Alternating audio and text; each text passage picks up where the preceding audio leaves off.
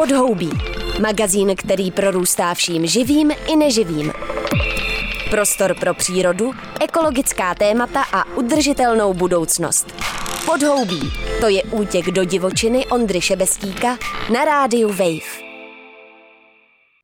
Your Royal Highnesses, Your Majesties, uh, heads of state, excellencies, ladies and gentlemen, distinguished guests, it is a, a great honor to be able to play a part in this opening ceremony of the 27th Conference of the Parties. Konference, to jsou ta nudná setkání odborníků a odbornic, na kterých se dlouze hovoří a taky, jak se říká česky, networkuje. We are all here today because we continue to use the thin blue shell of atmosphere surrounding our planet as an open sewer. Globální klimatická politika má taky svoji konferenci. Říká se jí COP, anglická zkratka COP, znamená Conference of Parties. A tím parties se myslí zástupců států združených v OSN.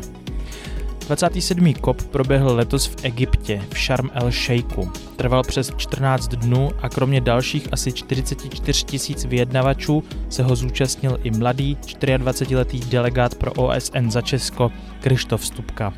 Krištofe, ty jsi byl zástupcem Česka jako UN Youth Delegate na COPu 27 v Egyptě. Co to znamená být mladým delegátem eh, při OSN? Jaký jsou role takových delegátů na těchto summitech? No, um, mladý delegáti do OSN je um, program, který funguje už asi osmým rokem pod záštitou nebo vlastně jako pod koordinací ministerstva školství, ministerstva zahraničních věcí a České rady dětí a mládeže. Ten program má vlastně jako dvě roviny. Nějakým způsobem si bere za cíl, a, aby skrz ty delegáty přibližoval mladým lidem to, co se děje v OSN, ale na druhou stranu vlastně taky um, přibližoval ty názory mladých lidí těm lidem, který v OSN, který v OSN sedí. A z toho důvodu vznikl tady ten program. No a v rámci toho programu um, já jsem vlastně byl v Ženevě, v New Yorku um, a teď teda i v Egyptě. Naštěstí teda nám úřad vlády vyšel vstříc a mohli jsme aspoň na cestu tam vlastně jako ušetřit za letadlo a letět s, um, s delegací pana premiéra. Ale pak jsme tam teda vlastně dorazili a úplně nevěděli, co s náma na začátku, ale vlastně mně přišlo nejlepší, ne, jedna z věcí, které mě opravdu potěšila, byla to, jak vlastně um, s postupem času nás ta jako česká delegace a především teda pan náměstek Dusík a pan poradce Nekvasel a i pan poradce Bursík, jak nás vlastně nějakým způsobem začlenili do těch koordinací a do, to, do těch negociací, které tam probíhaly. Jak jsi tam byl dlouho, prosím tě? Já jsem tam byl týden. Um, on jako COP27 je rozdělený na, na dva nebo tři týdny. Je takový prikop, kde, kde tam jsou jenom ty úředníci a nějakým způsobem se to tak jako připravuje a a to je jako hodně technický. Pak je ten první týden, kde se vlastně um, tam sjedou všechny ty hlavy státu, proto jsme právě tam letěli s panem premiérem. A to je ten, je to high level days, kde tam jsou ty hlavy státu a pak je zbytek toho týdne trošku jako víc, tech, celý ten týden je ale zároveň ty technické negociace nebo ty technické vyjednávání. A potom ten druhý týden se zase jako vracejí ministři a to je to politické vyjednávání. A já jsem tam teda byl na ten první týden s tím, že vlastně jsme, um, si myslím, že tak vlastně dopadlo skvěle, že jsme tam mohli být právě, um, když tam byla vět, jako většina českých médií. A zároveň, um, když se to tak jako celý začínalo a pak jsme vlastně mohli jako zpětně sledovat to, co se tam teda dohodlo těma politikama, tak nějak jako víc povzdálí. Ale právě jsme měli jako spolu, že jsme podle mě měli i docela roli na tom, jak vlastně ta evropská koordinace um, jako nějakým způsobem reflektovala ty názory mladých lidí, což bylo něco, co jsme, co jsme si tak jako dali jako náš vlastní gol. Já jsem tam byl teda s Pavlem Lenzerem, který je ten druhý delegát České republiky do OSN, mladý delegát České republiky do OSN. A spolu jsme si tak nějak vlastně jako vytečili tady to jako jedno z těch, uh, jedno z těch, jeden z těch cílů, který bychom chtěli dosáhnout. Co jsi tam zažil? A pojďme to rozdělit na ty samotné jednání jakých jednání se zúčastnil a pak eh, se pojď ještě trošku věnovat té backstage story, tomu, jako, jaký to vlastně je organizovat v Egyptě, v Sharm el Sheikhu takovouhle velkou konferenci. Hmm. Já jsem vlastně vystoupil na um, koordinaci právě těch evropských delega- delegací, kde, kde jsem měl takový jako proslov, že um, a to je vlastně jako za, za uzavřenýma dveřma, takže z toho není žádný video, bohužel, ale tam jsem právě měl takový proslov, že jako um, we need more urgency, že vlastně ty evropské delegace opravdu na začátku měly poměrně vlažný přístup k těm vyjednávacím a k tomu vyjednávání a, a právě jsem říkal, že jako um, mladí lidi už nechtějí další prostě jako fossil fuel deals, ale potřebujeme naopak nějaký progres na phasing, phasing out fossil fuels, teda to, že se pomalu začne, nebo respektive, že se začne plánovat a že se um, nějakým způsobem celý svět dohodne na tom, že přestaneme používat fosilní paliva. Čestně zároveň jsem taky um, moderoval spolu s Pavlem Lenzerem a Nadějou, um, která je ta evropská delegátka, EU delegátka do OSN, tak jsme spolu vlastně moderovali debatu mezi všema těma mladýma delegátama z Evropské unie a zároveň spolu s uh, reprezentantama velkých mladých, velkých neziskovek mladých lidí, jo, že tam vlastně jako bylo třeba Evropský forum mládeže, European Forum, pak tam byla um, Youth and Environment Europe, což je taky velká vlastně asociace neziskovek mladých lidí. Tak tady my jsme všechny jako posadili k jednomu stolu a řekli jsme si, tak co budeme teď dělat a jak, se, jak, jak docílit toho, aby ten hlas mládeže na kopu, ty evropské mládeže na kopu byl slyšet. A spolu jsme pak jsme vyzvali um, k tomu opouštění od fosilních paliv a k tomu, aby vlastně tady to byl jeden z těch cílů, na který se evropská delegace bude soustředit. Což nakonec teda Franz Timmermans um, řekl, že, um, řek, že to bude něco, na co se evropská delegace bude soustředit a řek, jako, zadal si to jako jeden z těch jeho cílů. Bohužel se to nepodařilo dostat vlastně do té poslední, um, do té jako final deal, ale i tak to myslím, že byl důležitý impuls, že Evropská unie si nakonec tady to jako um, tady ten názor vzala za svých a to samozřejmě nebyl, nebyli jsme to jenom my, kdo dělal tady ten nátlak na EU. Byl to jako koordinovaný nátlak ze všech stran a ta Evropská komise ten, ten názor nakonec um, protlačila. Uh, já tě jenom, jenom prostě, abych na to nezapomněl, chtěl jsem se vrátit k té urgentnosti, uh, což já úplně rozumím tady té námitce, jenom si říkám, když jsou ty konference každý rok, tak každý rok nemůže být prostě Paříž, nebo víš, jestli mi rozumíš, že vlastně některé ty konference asi mají třeba i jiný jako trochu zaměření eh, tematický a ne úplně jako cílit na tu mitigaci každý rok vlastně pořád jakoby být ostřejší, jestli tomu dobře rozumím.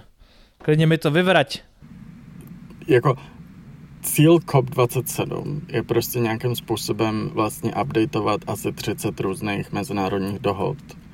Z jedna z nich je pařížská dohoda. A jiná z nich je právě třeba ten to cover decision, který se, který, na kterém se dohodli v Glasgow poprvé, který vlastně jako nějakým způsobem, to je teď taková ta jako hlavní, kde vlastně, která tak nějak jako zastřešuje ty klimatické cíle napříč těma všema dohodama. A teď, jestli, jestli je důležitý mít každý rok Paříž, um, je důležitý každý rok ty ambice nějakým způsobem tlačit, z toho důvodu, že vlastně ty ambice, na kterých jsme teď, nás, nás furt dostanou asi k 2,4 stupně oteplování do konce století, což je um, klimatická katastrofa s půl bilionem uprchlíků. To znamená, že jestli chceme nějakým způsobem fungovat tady v té společnosti dál, tak ano, potřebujeme každý rok novou Paříž. A druhá věc je, že vlastně jako celý ten systém toho kopu a celý ten, ten ta důležitost toho kopu je v tom, že právě um, tu ambici nastavuje a že dostane všechny tady ty lidi dohromady, včetně těch fosilních firm a znova na tu, na tu klimatickou krizi vlastně poukáže právě ta, ta konference jako mimo jiný. Já osobně si myslím, ale je to i názor jako mnohých, mnohých jiných lidí, je v tom, že musí vznášet to, ty klimatické musí posouvat ty klimatické ambice dopředu. Takže ne, já jako rozhodně s tebou nesouhlasím v tom, že um, v tom, že ne, nemůže být každý rok Paříž, jako technicky asi nemůže, ale z hlediska těch ambicí by měla být. Jako v Paříži, že jo, ta dohoda byla mezi, ta dohoda byla, že se bude cílit na dva stupně, ale hlavně 1,5 stupně oteplování, zatímco v, v Glasgow se opravdu řeklo ne. Vzhledem k tomu, jak se vlastně ta věda a poznání vyvíjí o klimatické krize a jak vlastně teď víme, že jak nebezpečný ty dva stupně oteplování by mohly být, tak v Glasgow se řekli, máme tady tu vědu, která nám říká, jak, jako, že, dos, že tady s těma vnitrostátně stanovenými příspěvkama a dosáhneme asi 2,4 stupně Celsia. Máme tady vědu, která nám ukazuje, jak strašný by tady vlastně takhle, tady to oteplení bylo pro, pro společnost a pro planetu a pro vlastně přežití toho, toho aktuálního systému politického. A do toho si teda řekli, že, že nemůžeme cílit na 2 stupně, ale měli bychom cílit na 1,5 stupně oteplení, globálního oteplení. A teď vlastně před tou klimatickou konferencí v Egyptě um, IPCC, což je vlastně ten, um, ten scientific panel, ten vědecký panel, vydal novou zprávu, ve které řekli, že na základě všech těch vnitrostátních stanovených příspěvcích, těch National Determined Contributions, stále vlastně nezvládneme ani ty dva stupně pravděpodobně, ale definitivně se nezvládneme do konce století jako zpomalit to oteplení na jeden, nebo zastavit to oteplení na 1,5 stupně. A hodně lidí chtělo, aby v tom Egyptě se vlastně vrátila ta ambice na těch 1,5 stupně Celsia, což se nepovedlo. Takže s tím eh, závěrečným paperem nebo usnesením, eh, kdy se nezvyšují ty závazky, eh, ta ambicioznost prostě není taková, tak s tím asi nejsi spokojený. Co říkáš na ten Loss and Damage Fund, na ten fond, který ty vyspělejší státy si zavázaly, že budou, že budou jakýmsi způsobem financovat ztráty a poškození klimatickou změnou těm státům, který jsou, jak se tak říká, méně rozvinutý? Ono je hrozně jako důležité vždycky to uvíct do toho kontextu toho, že vlastně Západ a Česko do toho patří, do té definice, vlastně um, jako postavil svůj ekonomický úspěch na tom, že v podstatě vy, využíval víc těch fosilních paliv, než to klima a než ta země koule vlastně je schopná, schopná ojmout. A v mnohem právě jako způsobil to globální oteplování, který máme teď. A není to jenom západ, jo, je to i včetně třeba Číny, ke který už se taky teď země obrací s tím, že ona by taky měla přispívat do toho Loss and Damage Fundu.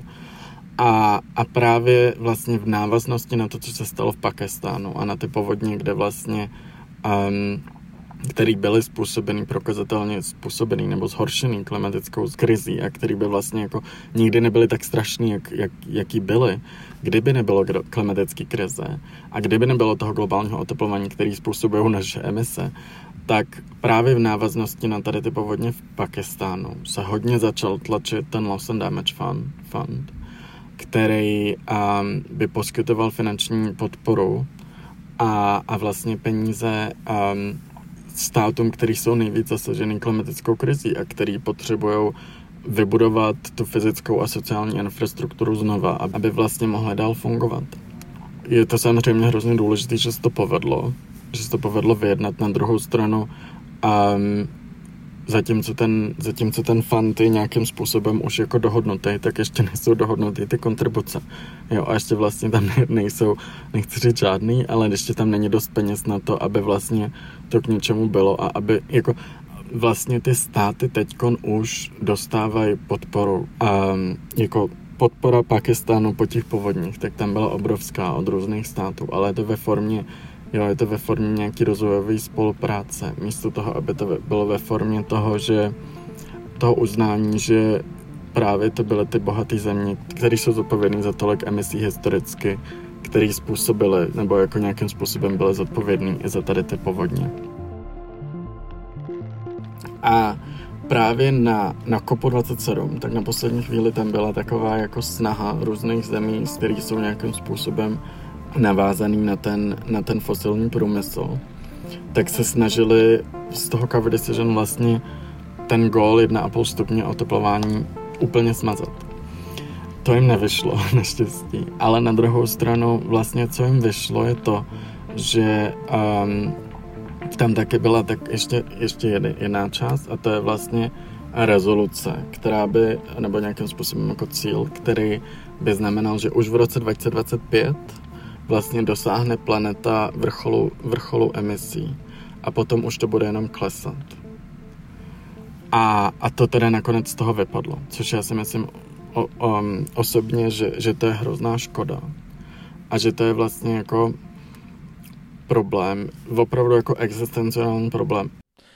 Jenom ještě jedna věc mě napadla. Ty jsi mluvil o nějaký delegaci některých států, které jsou výraznější ekonomicky závislí na fosilním průmyslu. Asi si umíme představit, které země to jsou. Nicméně, když se to jmenuje klimatická konference, tak lidi by mohlo překvapit, eh, jaká struktura těch návštěvníků nebo těch lidí, kteří se účastní takové konference, vůbec je a tam asi pravděpodobně bude i plno lobbystů, kteří, kteří naopak ty klimatické závazky se snaží snižovat dolů, ne?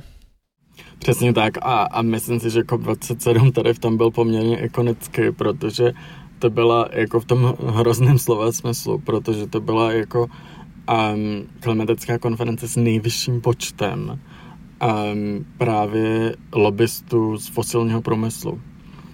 A bylo jich, myslím, že já nevím, jestli to bylo nějak jako 700, 800 lidí za 44 tisíc, což je už docela jako velký číslo.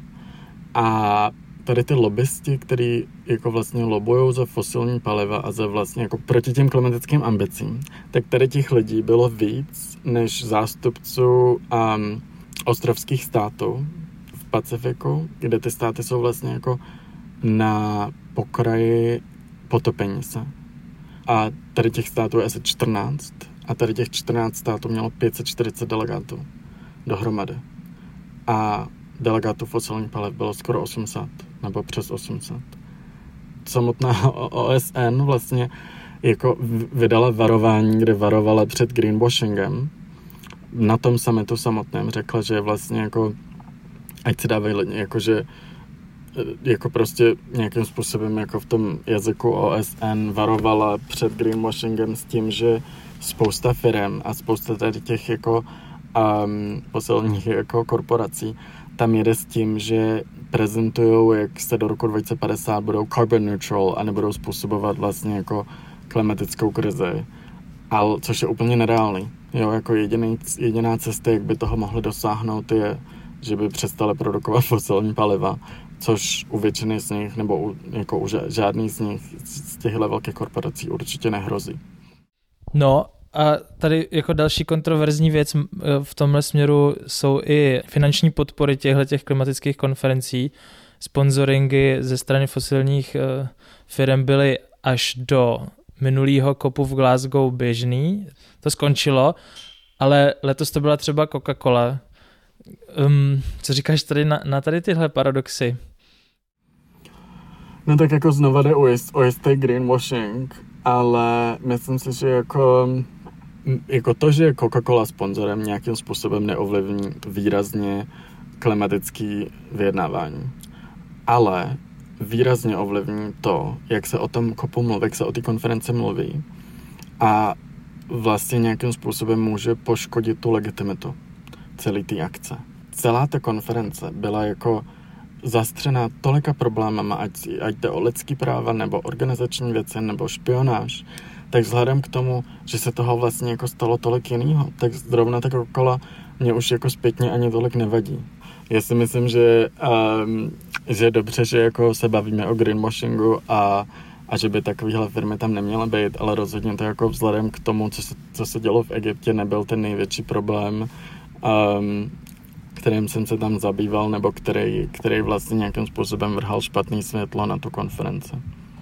Což byly teda lidský práva. Hmm. No a teď pro mě otázka taková spíš k zamyšlení. Jestli si teda tím pádem myslíš, že tyhle ty typy konferencí mají vznikat jenom v místech, kde jsou lidská práva na té úrovni, jak si v západní Evropě myslíme, že mají být, A nebo se pouštět do těchto těch divokých uh, projektů a pokoušet se do toho vtáhnout i země, o kterých víme, že zkrátka s lidskýma právama a ostatníma mají problém, ale i přesto je důležitý je v tom globálním rozhovoru do toho nějak dostat. No je to hrozně složitá otázka, jo, a vlastně um, nevím, jestli na ní mám odpověď. Na jedné straně, jak říkáš ty, vlastně to v rámci té země a toho regionu zvýší povědomí o klimatické krizi. Na druhé straně je tam faktor toho, že jako ten diktátor Sisi na tom neuvěřitelně vydělal. A jako ten vrchol té pyramidy je to, že vlastně z toho důvodu, že se místo klimatické krize nakonec řešily lidský práva a řešily se jako všechny tady ty problémy, které vlastně tam byly, tak pro mnoho z těch diplomatů a pro mnoho z těch aktivistů a lidí, kteří tam přišli něco vyjednávat, to, to, to samotné vyjednávání bylo stížený. A otázka je, jestli to nebylo účelově. A mnoho lidí ti řekne, že to bylo účelově. Jo, to znamená, že nejenom, že Sisi na tom vydělal, ale Sisi se ještě jako účelově snažil tu klimatickou, ten klimatický progres pomalit. A, a ještě jako vzhledem k tomu, že se mluvilo hlavně o, o jiných věcech než o klimatické krize, když se vygoogluješ COP27, tak jsou tam hlavně ty lidské práva, nebo jako hodně, hodně z těch věcí jsou, je o lidských právech. A z toho důvodu to vlastně jako bere i tu globální ambici. Na druhou stranu, vzhledem k tomu, že tam přijelo 44 tisíc lidí, hodně z nich jsou diplomati, novináři a tak, tak zase je důležitý, že jsme si jako vlastně i, i z hlediska těch lidských práv je důležitý, že jsme si připomněli, jaký to v tom Egyptě vlastně je. A že ta klimatická konference nastínila světlo na utlačování lidských práv v Egyptě Což mnoho lidí podle mě zapomnělo, jo, protože tam prostě vlastně jako mnoho lidí jenom jezdí do rezortu na dovolenou a neuvědomuje se, co se děje za, za tím plotem toho rezortu.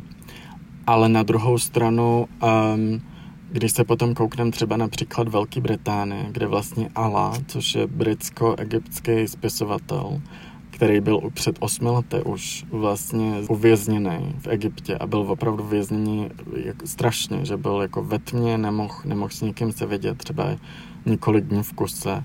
A takhle vlastně během těch osmi let se to furt opakovalo. Má mladýho syna, osmiletýho v Británii. A jemu vlastně během té konference byly odepřeny konzulární práva. A Rishi Sunak potom místo, aby jako řešil výsledky klimatické konference, tak řešil um, jak je možný, že britská vláda okamžitě s Egyptem nepřetrhá diplomatické vztahy. A tady to byla ta debata jako v House of Lords, v té sněmovně britský, byla tady o tom. A nebyla o tom, o tom, jaký klimatický závazky se podařilo dojednat. Jo, takže je to hrozně jako těžký téma, ale myslím si, že je důležitý si říct, jako být víc strategický do, do budoucna v tom, aby vlastně jako ty problémy, které ta země má, ne, nepřestínily ty, um, to klimatické vyjednávání a zároveň neznemožnily těm, um, těm diplomatům efektivně vyjednávat. Což v tom kopu se stoprocentně stalo, protože nejen, že tam nebylo jídlo, nebylo tam pití na začátku, vůbec sem nefungovala Wi-Fi, takže um, jakákoliv komunikace v rámci toho komplexu byla hrozně složitá a jako potkat někoho, já jsem tam vlastně znal z těch mladých delegátů, jsem jich tam znal třeba 50 a furt jsem se snažil, nebo jsem se třeba snažil setkat s nějakým novinářem, nebo jsem se snažil setkat s fotografem a vlastně jenom jako dostat ty dva lidi na jedno místo v, takhle, v takovýhle prostoru, který je obrovský a nefunguje tam wi tak bylo skoro nemožný. A, a to, je, to je samozřejmě problém, jo, protože um, to prostě to práci nejenom znepříjemní, ale v mnohem jí prostě udělá jako těžkou. Krištofe, ty jsi mladý člověk, kterýmu patří obdiv za to, že ve svém věku se chceš stávat součástí takovýchhle vyjednávání s institucí, jako je OSN a tak dál co tenhle ten zážitek eh, ti přinesl do budoucna? Má, mají tyhle konference smysl? Budeš se jich účastnit dál? anebo jsou to jenom keci, jak řekla Greta minulý rok? Mm, nevím, jestli se jich budu zúčastnit. Já si myslím, že to bylo obrovský privilegium pro mě, že jsem tam mohl jet a um, takže uvidím do budoucna, jestli se někdy znova dostanu na kop. Asi bych vlastně moc rád. A myslím si, že um, to není jenom bla, bla, bla, že je důležitý, že tady to forum je, ale myslím si, že musíme k tomu přistupovat jinak, než se k tomu přistupovalo tenhle rok, což v mnohem jde nějakým způsobem i za to, za, jak za českým předsednictvím, tak za Evropskou unii, která vlastně jako na ty klimatické ambice na začátku COPu 27, aspoň na tom začátku, tak na ně trošku zapomněla a až se teď nějak jako vybudovala pozdě, když už vlastně um, ty, ty výsledky těch negociací byly blíž těm fosilním, fosilním státům. Ale, ale rozhodně si nemyslím, že to je jenom bla, bla, bla. Jako zatím prostě nemáme nic lepšího a, a dokud nemáme nic lepšího, tak je důležitý aspoň nějakým způsobem se snažit fungovat v tom systému, v tom systému, který OSN zatím nastavila. Tak jo, hele, moc děkuji za rozhovor. Já děkuji. To byl lidskoprávní aktivista a mladý delegát pro OSN za Česko Krištof Stupka, který se zúčastnil vyjednávání na 27. klimatické konferenci v Egyptě. Těším se na příště. Ahoj. Chybí ti čerstvý vzduch a ptačí cvrlikání? Tak běž do lesa. Nebo si pusť podhoubí třeba uprostřed betonové džungle. Přihlas se k odběru podcastu na wave.cz lomeno podcasty a poslouchej podhoubí kdykoliv a kdekoliv.